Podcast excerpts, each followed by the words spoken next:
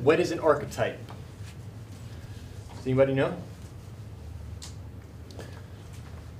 An archetype is a character within a the story that we share. It's a shared story, and it's often a story that's deeply embedded within us. And it's something that we recognize often without even realizing that we're recognizing it. I think it's the thing that drives successful storytelling. So when you're reading a book and you're really into it, you're going from event to event and things line up, events are happening, it's just resonating with you, and you're not consciously real thinking, oh, this is because this connects to this in my life or this. But why do certain things resonate? So we're going to pick apart Harry Potter today. I'm going to show you an example of how that one of the most successful stories ever written um, that had 10 year olds reading 400 page books. I think it was successful because of its use of archetypes. But J.K. Rowling wrote that novel, the first one, when she was a single mother on welfare. Um, and I don't think she went through and listed out archetypes when she was structuring it. But I think it was successful because she followed her gut, and your gut resonates with archetypes.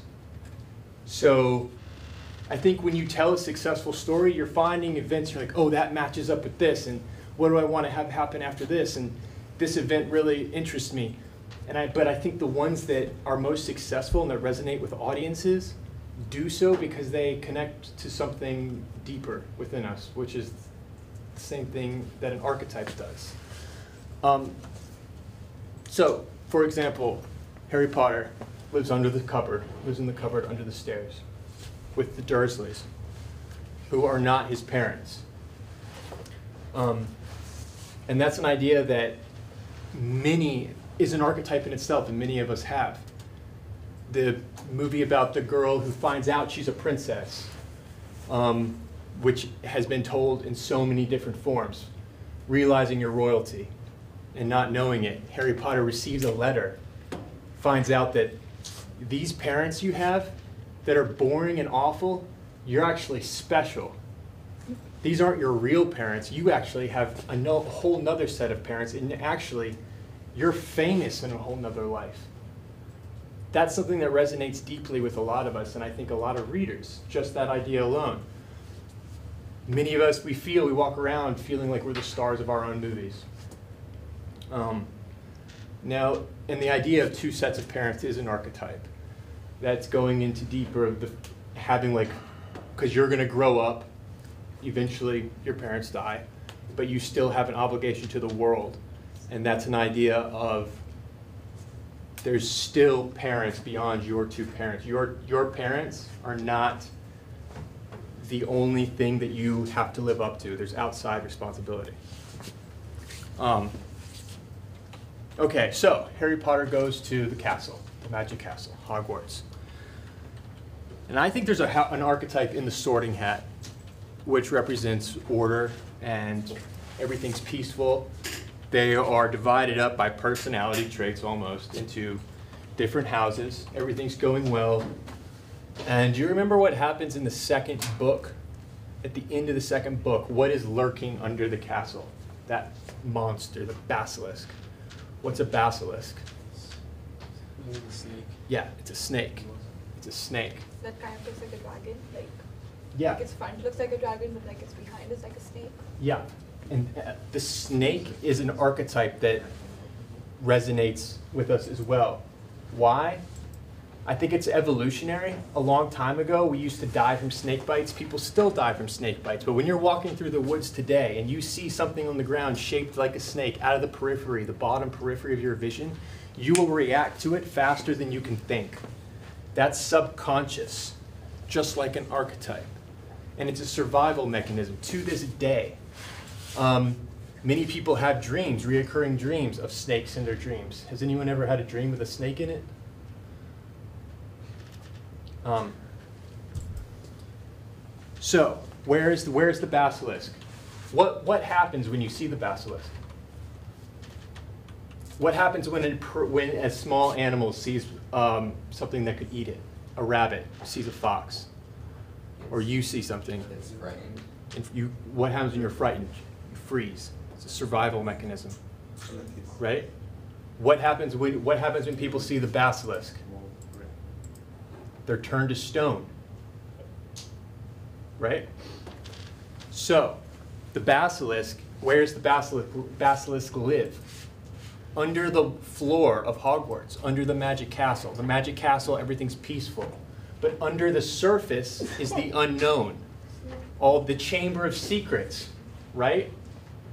The first book, the first Harry Potter book, everything happens under the surface as well. When he goes down there, I think, and he confronts Voldemort the with the Sorcerer's Stone, that all happens underneath the castle.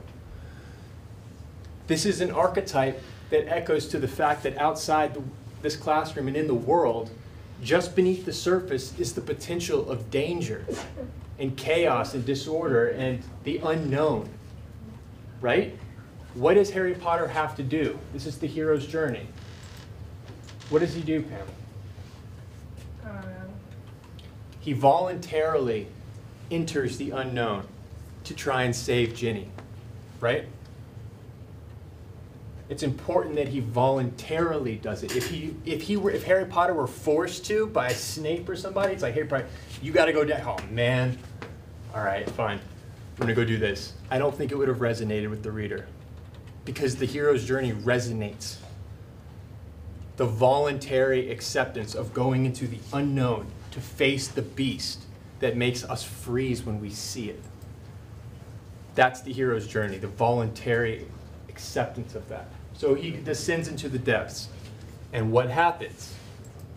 The snake bites him, and he basically is, is on the verge of death. Why did she include that?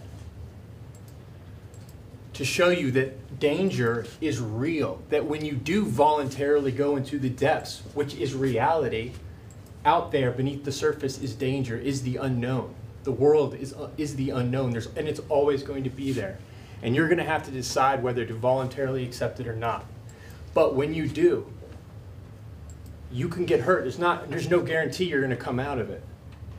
She could have had Harry go down there and save Ginny and never be bitten and almost die, and the phoenix come. A phoenix, what's that an archetype of? What happens to a phoenix? It lives, it dies in a hundred years, and what? It goes to ashes and the egg, and then it rehatches and is reborn. What happens to Harry Potter in the very last book? He dies, goes to death, and is reborn. That is symbolic, that is an archetype of the hero's journey. Think about when you learn something, you can't learn something without allowing something, a preconceived notion to die, basically, or to let go of something. That's, that's how we grow. That's literally growth. Think about like burning off um, weaknesses and burn, that's how, that's becoming stronger. And that's, that's what the hero is doing. Um, so he gets bit by the snake. So yes, the danger's real. Don't take, take it seriously. The phoenix arrives. The phoenix belongs to who? Dumbledore. What is this? This is an archetype we see in so many stories. Think about it. Obi-Wan Kenobi, um, Lord of the Rings, Gandalf. He's the, the mentor figure. And there's literally a, literally a formula for the hero's journey. Um, I think it dismisses the archetype a bit. I think the archetype has more importance than a lot of screenwriters want to give it. But the mentor figure, the wise mentor figure, is often the one who initiates the hero on the journey, which is what happens in Harry Potter when he receives the letter. Hey, kid, you're actually special. These aren't your real parents. Guess what? You lucked out. Just like the glass slipper, just like the girl who finds out she's a princess and gets to go, go off on that adventure. It's something that's deeply ingrained with us. Many of you probably feel like, I'm so embarrassed by my parents. These can't be my real parents. I must be more special than this. Like, I'm actually this can't just be everything there is. There has to be more than this. This can't just be life. There's got to be a magic castle out there. So these are things that are deeply ingrained in us. Okay. Now, I just want to touch upon the other key ingredient to screenwriting and telling stories in general. The most important thing in a scene is what's not being said. All right? So in a scene, we have the ocean we have boats.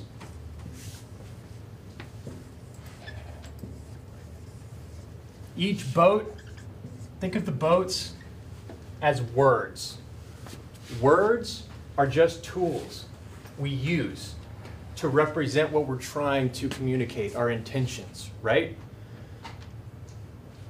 The ocean, here's the ocean. The boats are just floating on top of the ocean, and the ocean is the subtext. The most important thing in a scene is what's not being said.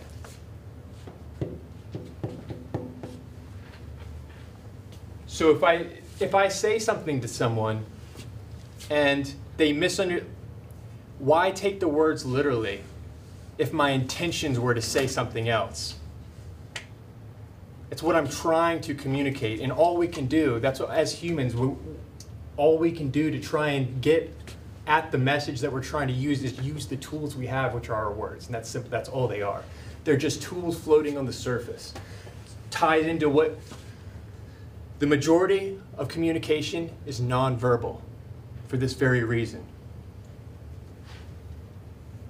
Like I can read Bruno right now by just looking at your body language. Okay? And that's all we'll say on that. All right.